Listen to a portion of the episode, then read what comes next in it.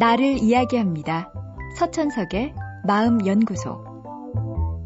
대통령 선거가 한 달 남짓 남았습니다. 방송과 신문에는 연일 여론조사 결과가 나오고 사람들도 3명만 모여도 선거 이야기가 화제가 됩니다. 심리학에선 현재주의라는 개념이 있습니다. 사람은 미래의 일을 예측할 때 결국은 현재의 자기 감정과 생각을 말한다는 거죠. 일주일 후 친구를 만나서 뭐가 먹고 싶을 것 같냐 물으면 짜장면이 먹고 싶을 거라 예상하지만 그건 현재의 기분일 뿐 막상 만났을 땐 된장찌개가 먹고 싶을 수 있습니다. 눈 덮인 산장으로 겨울 휴가를 가면 낭만적일 듯 싶지만 막상 가면 교통지옥에 시달리다 짜증만 날 수도 있습니다. 그럼 예측이란 불가능한 걸까요?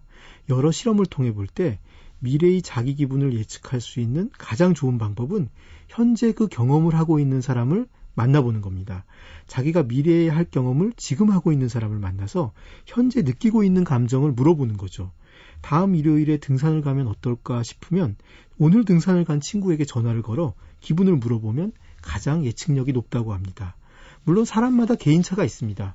살다 보면 내게 좋았던 걸 별로라고 말하는 사람도 보고 내 마음에 안 드는 거에 열광하는 사람도 만나게 됩니다. 하지만 각종 실험을 통해 보면 이런 개인차는 실제보다 작습니다. 그런데 사람이란 자기가 남과는 분명히 다른 고유한 존재라고 생각하고 싶어 하기 때문에 자기가 다른 사람과 비슷한 기분을 느낄 거란 이야기는 부정하려고 합니다. 대통령 선거에서 어떤 후보가 당선이 되면 좋을지에 대해서 이런 원리를 적용해 보면 어떨까요? 후보의 주변 사람들과의 관계, 그리고 주변 사람들이 그 후보에 대해 느끼는 마음을 살펴보는 것도 한 가지 방법입니다.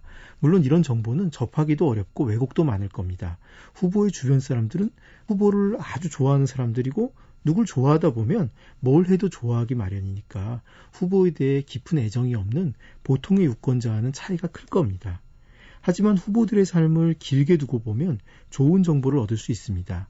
후보를 경험한 사람들이 후보에 대한 느낌을 말한 건 좋은 자료들입니다. 다만 회고는 곤란합니다. 사람은 과거를 포장해서 말하니까요. 그 시점에서의 느낌을 적은 자료만이 가치가 있습니다. 후보가 리더였던 조직에서 어떻게 행동하고 있는지, 그때 조직원들이 경험한 느낌은 어떤지, 이것은 향후에 그가 대통령이 되었을 때 국민들이 경험한 기분과 일치할 가능성이 높습니다.